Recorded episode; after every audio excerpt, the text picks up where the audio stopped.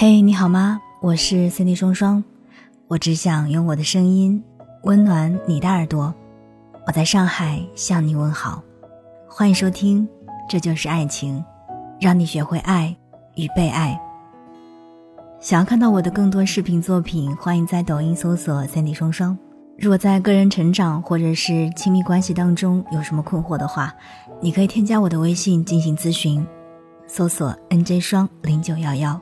N 键双零九幺幺就可以了。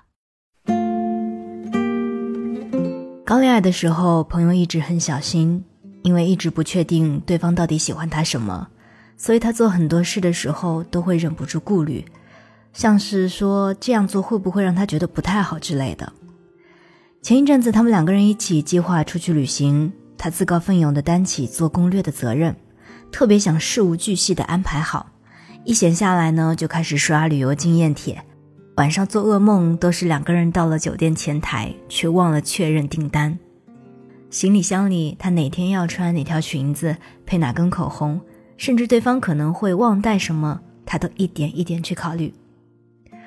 旅途中呢，也算不上多自在。虽然对方比自己想象中随和很多，但依然会有这样的时刻，比如需要步行的路程比预想中远。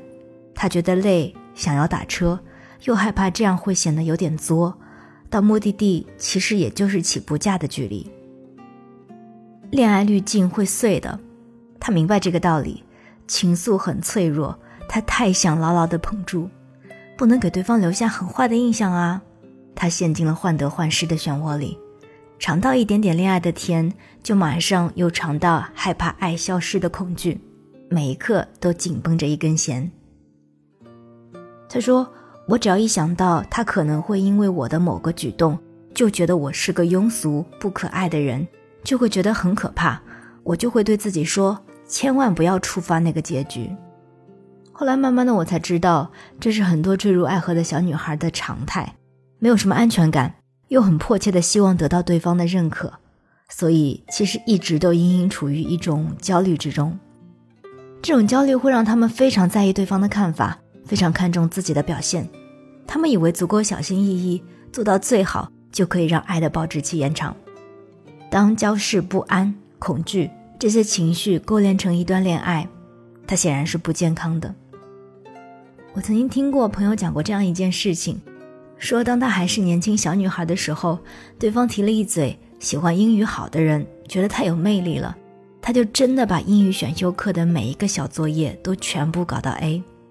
然后，终于有一天，满怀期待，却装作不经意地向对方提起：“我上学期英语成绩还不错哦。”对方只是平平地反应一句：“哦，很棒啊。”然后接着埋头看文献。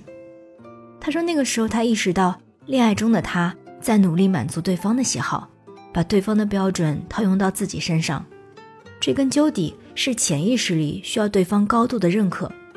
光是和我在一起才不够。”你还需要非常的欣赏我，需要经常的夸赞我，注意到我进步的细节。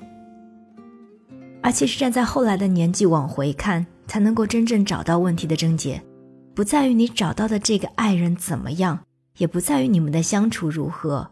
说到底，在爱里面不必要的反复辗转，设置了障碍，在很努力突破障碍的女生，在生活里是不大自信的。当你没有自我。恋爱就自然而然成为了一种证明你存在的方式，想通过得到一个自己也很欣赏的男生的爱，稳稳维系跟他的情感关系，来证明自己配得上，做得到。可是自我这个东西不是靠别人给予来的，哪怕那个别人跟你很亲密。确实，我们人的一生可能大部分都会要求认同的，但是我觉得女生都应该把眼光放得远一些。不要局限于爱人投赞成票的认同上，工作成果被表彰，自己的作品被转载，考上研究生或者是标志，完成了一件自己很想做的事情，被看见、被选拔出来、被认可、被赞许，都是生活与工作当中可以加固自信的源头。这些社会性的认可有理有据，有实质和显化的成绩，才会让我们更具备存在价值的真实感，而且。爱情本来就不可被量化，它的缘由是无来由的荷尔蒙与依赖。存续依靠的是羁绊与责任。说起来，女生在恋爱当中更容易受伤的原因，就是太喜欢把所有的精力都压注进爱情里了，在爱情里找价值感、找认同感。爱情如意就万事大吉，爱情完蛋就哭丧不已。我觉得这实属没有必要。我们明明有足够多的竞技场去拼搏、努力、证明自我，为什么要让爱情成为证明自己的主赛场呢？恋爱啊，应该是一场可以让自己卸下铠甲的欢愉。我们遭逢爱情，坦然地剖开自我，融入另一个人的世界，也主动接纳崭新的他者，逐渐地习惯彼此。在这一点上，我觉得我们真的应该多向男性学习，不要把爱情看得太重，也不要把感情相关的事情跟价值认可联系在一起。想被认可，可以啊，你能去搞事业，你可以多做别的很多很多的尝试，在更广阔的社会竞争里找到自己的位置。然后你可以把爱当做是一张舒适的床，一盏暖黄色的灯，去轻松的享受它就好。情人的欣赏是一件美事，但那一定不是你全部的天地。这就是爱情。